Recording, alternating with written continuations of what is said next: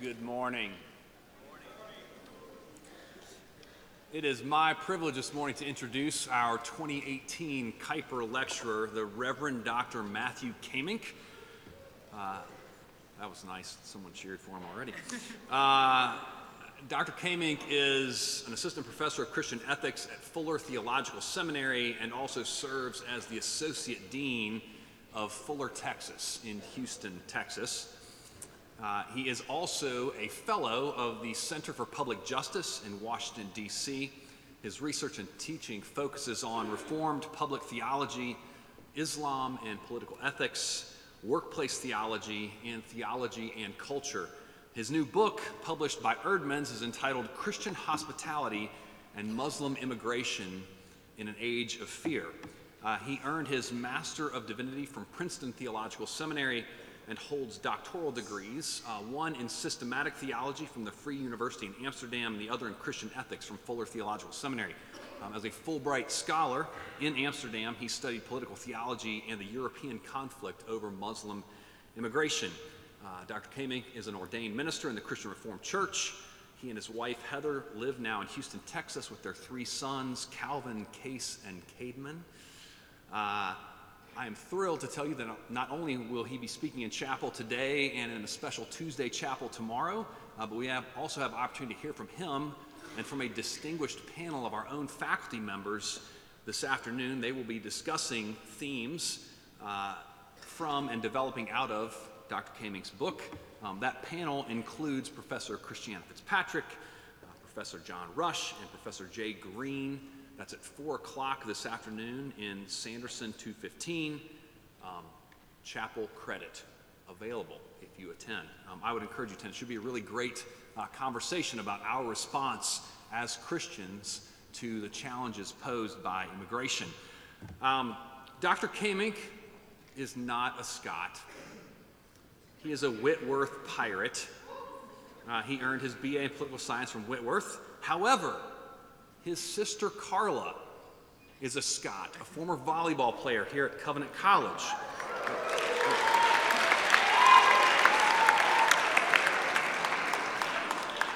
So, for Carla's sake, would you please offer a warm Scots welcome to Dr. Matthew Kaemingk?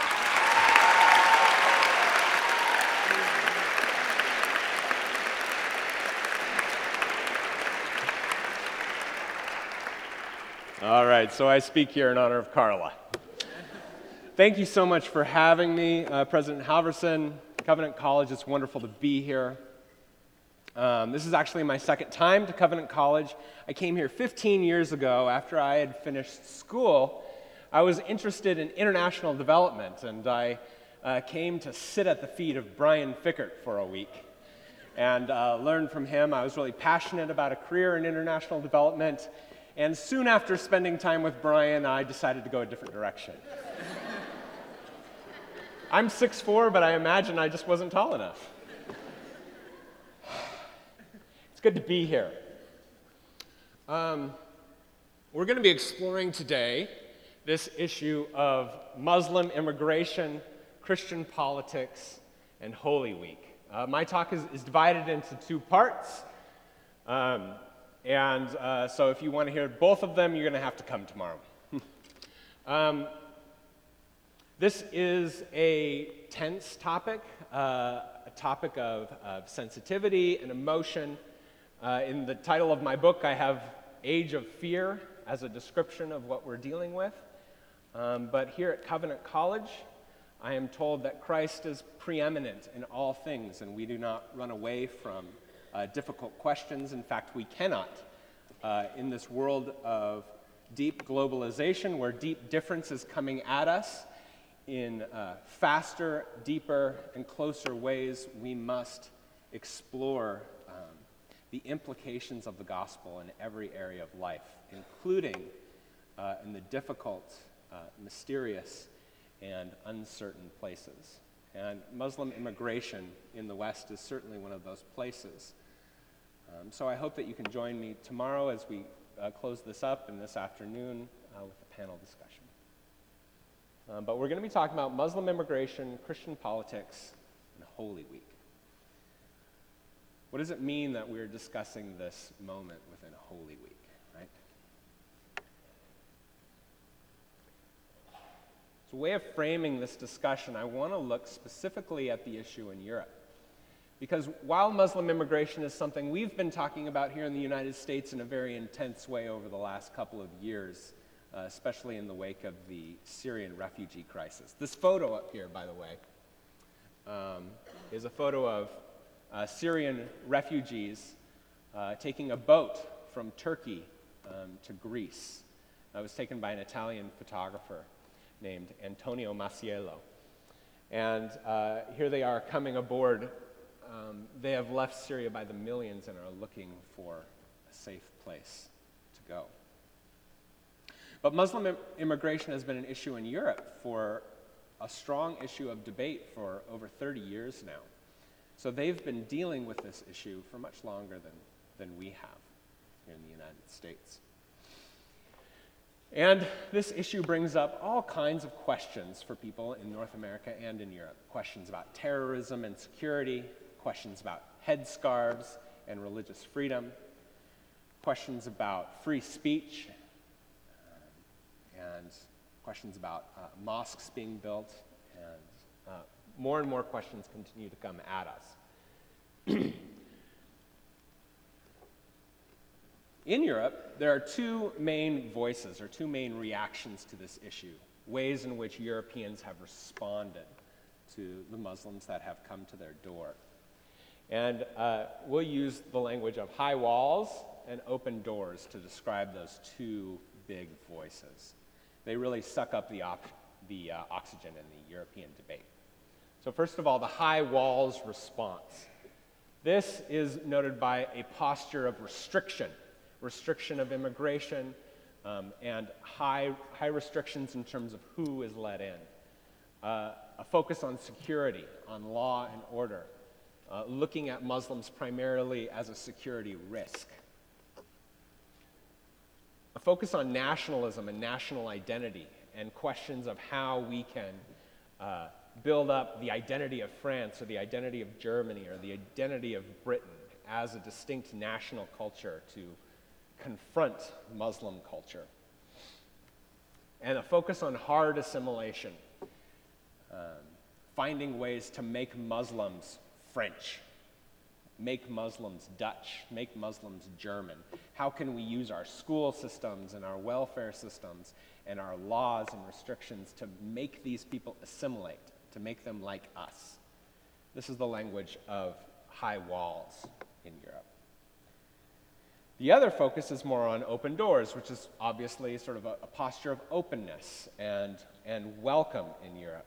A focus on government aid. We are going to um, help them uh, with housing and food and health care and help them with job training. Uh, and a focus rather on multiculturalism rather than on nationalism and national culture, which is a desire to sort of um, encourage the diversity of cultures and provide funding for unique cultural centers and unique uh, schools. And then finally, more of a soft assimilation focus, which is uh, if we help Muslim immigrants, if we educate them, if we're kind to them, maybe they will become like us. So both sides really seek assimilation. Uh, but they, they use it in different methods, right? One is, one is more of a carrot, and one, of, one is more of a, a stick. Um, but high walls and open doors is really, um, it's a simple, but that's, that's, that's essentially the European discussion. And I think here in the United States, you can start to hear that as well. I'm interested in the question of how we move beyond this, and specifically how Christians think uh, beyond these categories. And that's what we're going to be talking about today and uh, more essentially tomorrow. But before we do, I want to look really briefly at the Dutch experience with this. This is where I did my research in the Netherlands because it's a very intense place of fighting between uh, Muslims, multiculturals, and more nationalists, right wing nationalists. For many, many years, they had an open door policy of, of a lot of generosity, a lot of tolerance, a lot of hospitality, um, and uh, a lot of what we might call uh, political correctness. And by that I mean uh, restrictions on criticizing Islam, criticizing Muslim immigration, um, a refusal to have a discussion about the challenges that were involved in Muslim immigration. So you weren't really allowed to question it, and you were sort of uh, accused of being bigoted or racist if you wanted to discuss it. But what happened was uh, sort of suppressing the debate with political correctness didn't work. Uh, the native Dutch people started to become more and more critical of Islam. Now, this man up here, his name is Theo van Gogh, Theo van Gogh in Dutch. And he was a film director, and he's actually the great grandnephew of Vincent van Gogh. And he was a very, um, uh, very provocative filmmaker. And he did not like Islam at all. He did not like Muslim immigrants, and he made fun of them a lot. And he sort of broke through that political correctness. And uh, he was very mean and cruel. And uh, one of the films that he made was particularly gruesome. It was called Submission. And it depicted five Muslim women uh, who were telling their stories of abuse by Muslim men. And it stripped their, their naked bodies and printed the Quran on their skin and showed beating marks on them. And it depicted Islam as a horrific, violent, uh, disgusting ideology. It, it promised to unveil Islam and show us the true evil of Islam. This got a reaction. And uh, one reaction was that um, Theo van Gogh was actually killed.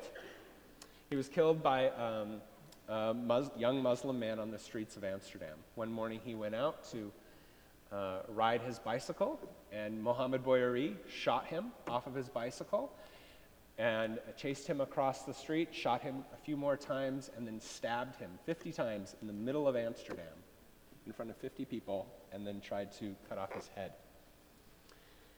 This is Vincent van Gogh's great grandnephew lying dead in the street in Amsterdam.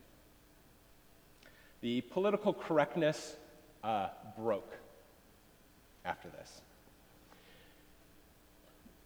In the backlash, um, 40 mosques and churches were burned across the Netherlands.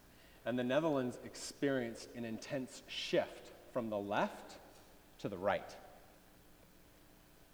And the politics of high walls took hold. This is a far right wing uh, politician in the Netherlands who is very, very critical of Islam and holds to very intense views about Muslim immigrants and promises to reduce their numbers in the Netherlands. His name is Geert Wilders. I don't, I don't know uh, why right wing politicians tend to have bright blonde hair and tangerine skin. Uh, but there you go. Geert Wilders. Um, so while this is a complex story, um, I think it does illuminate the problems with both uh, open doors and high wall policies. Um, it shows how both of them are a dead end, how both the right and the left uh, fail to give Christians a thoughtful way forward. On the open doors side, uh, the, the, open doors side tends to be romantic about um, Muslims and Christians and secular people all getting along in this sort of rainbow society and sort of saying that we're all similar, we're all God's children, and it's going to be okay as long as we're tolerant. Um, the differences aren't really that deep. Uh, open doors policies tend to not really take seriously the, the real and deep challenges of difference.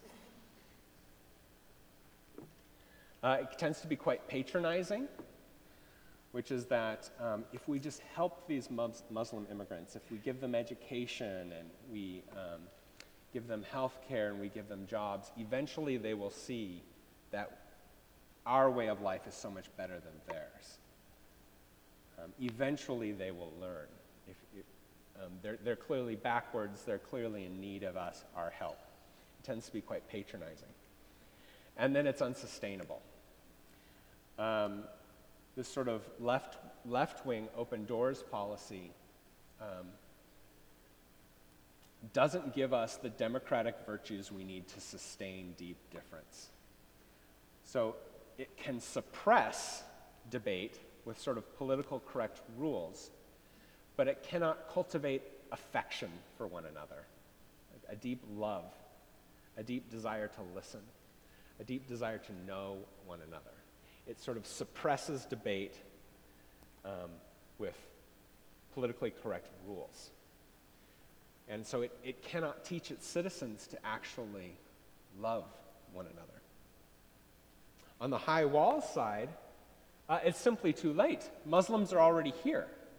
You can't, there, there are millions of Muslims in Europe, there are millions of Muslims here in the United States, and walls doesn't really answer the question of how we live with the Muslims who are already here, who are already in our neighborhoods and schools and businesses. Um, walls, that, that can't really answer the question. It skirts the question. It's fear based, it's provocative, right?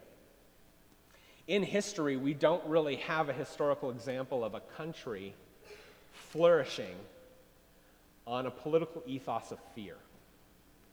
It doesn't work. It can't hold people together. Fear is fundamentally unsustainable.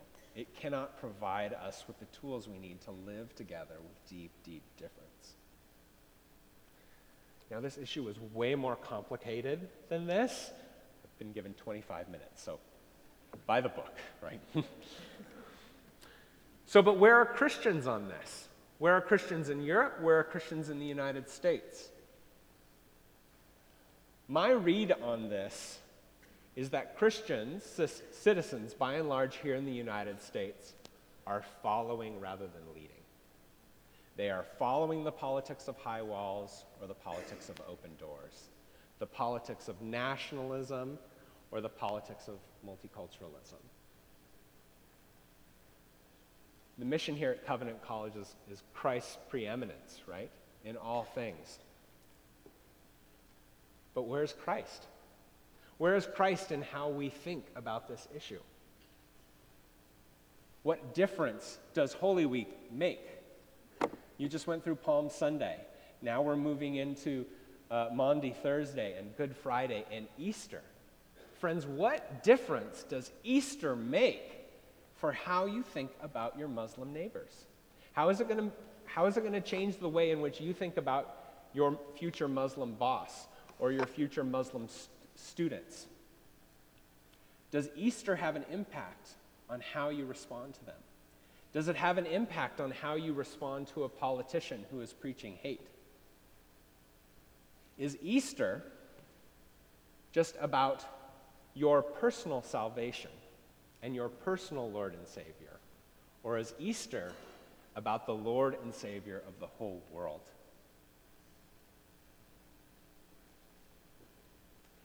Is he just Jesus of your heart and you have another Lord for your politics? Where are Christians? Where is Christ? How do we think about this? These are the Kuyper lectures. We have here Abraham Kuyper. You should, if you don't know very much about him, you should learn about him. If for nothing else, then he has a wonderful taste in pipes. Isn't that a tremendous pipe? That looks like a Lord of the Rings pipe to me. Abraham Kuyper was a Christian theologian and a political activist in the Netherlands. And his relevance for this issue is quite striking because he came to prominence as a reformed Christian in an age of deep division. The Netherlands was divided between uh, a group of Catholics, a group of Calvinists, a group of liberals, and a group of socialists and they were all about the same size. None of them controlled the country. And they had to learn to live together with deep, deep difference, right? The socialists wanted to take the Netherlands in a socialist direction. The Catholics wanted to take it in a Catholic direction. But none of them had enough power to hold this. Now, Kuyper was the leader of the Calvinist group. And in that group, there were a good amount of Calvinists who really wanted to take the country back. They wanted to take over the public schools and make lots of little Calvinists. They wanted to make the Netherlands great again, right? Make it Calvinist. And they were going to use governmental power to do so. Other Calvinists wanted to sort of run away and sort of hold up in their little rural villages and not engage the issue, right? So you had sort of those two big options. One is let's take the country back with the use of political power. The other is let's sort of run away. Let's sort of have our little, um, little secret Calvinist societies and keep our light under a bushel. Kuyper introduced a third way, that of pluralism. And he specifically did this out of a Christian perspective and out of a Christ centered response. And he had two specific arguments about what it means to follow Christ in a divided society. And he said we need to take a real understanding of Christ's sovereignty in all things, or since I'm here, Christ's preeminence in all things. He said that Christ alone is king over this nation, not Christians. Christ alone is king. And so we need to let go of con- trying this dream of trying to control our nation because Christ alone holds that throne. So Christ alone is king over every space. So that means every school, every club, every business, every organization. Christ alone is king, and that means Christians are not. Christ alone is king over time, over the history of the nation. Christ holds the future of the nation in his hands. And so Christians cannot try to turn history, uh, try to grasp it for themselves, because that would be grasping something that belongs to Christ alone. So there's this sort of uh, loosening of the Christian grip. And that ultimately what ultimately, what Kuyper argued is that as you try to grasp the nation, as you try and steer it, right, as you try to take it back, ultimately what you're saying is that you believe that Jesus needs you, that he needs you to save the nation because he's somehow weak. Christ alone holds that throne. Christ alone. Now, we're going to be exploring this more uh, tomorrow and this afternoon.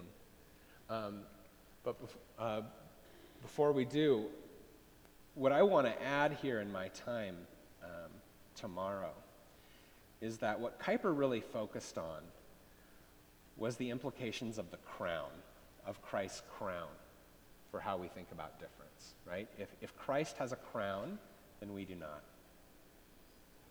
We cannot try to control Muslim mosques and Muslim clothing because Christ is Lord over our Muslim neighbors.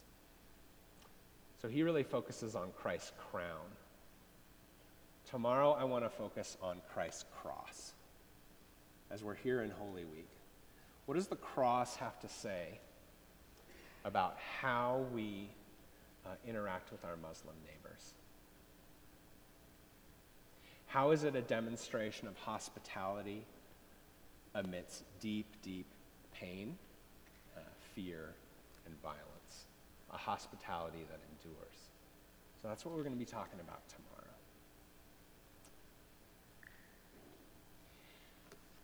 But I want to close with this, and this has come to be uh, a central conviction of mine and a central message to Christians in America as they think about this.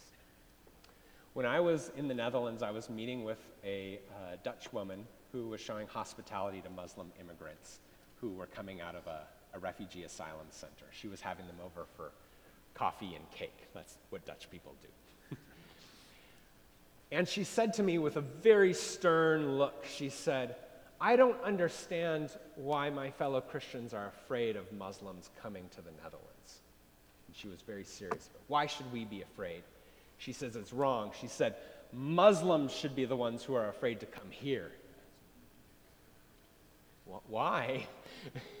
she said they should be afraid to come here because Christians will love them so very deeply that they will be tempted to convert. Friends, the politics of high walls and the politics of open doors primarily think about Muslim immigration as a problem to be solved, a question to be answered. I want to submit to you that Muslim immigration in the United States is a profound opportunity for the church to remember what the gospel is all about, for the church to remember who their Lord and Savior is. That in our interactions with our Muslim neighbors, we experience and know the love, the saving love of Jesus. That he meets us in those difficult moments, that he walks with us. That Muslim immigration is a profound opportunity for the church to be the church. Will you pray with me?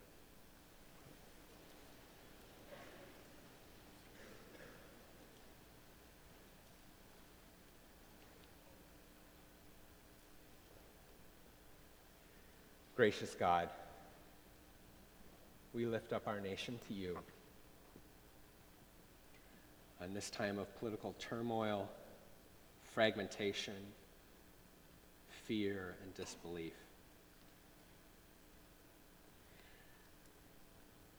God, we offer up this nation to you. This nation belongs to you. You hold it in your hands. May we be ambassadors of your peace, ambassadors of your gospel. May we reflect the hospitality that you have shown us that the hospitality that you demonstrated to us on the cross is a hospitality that we must offer to others.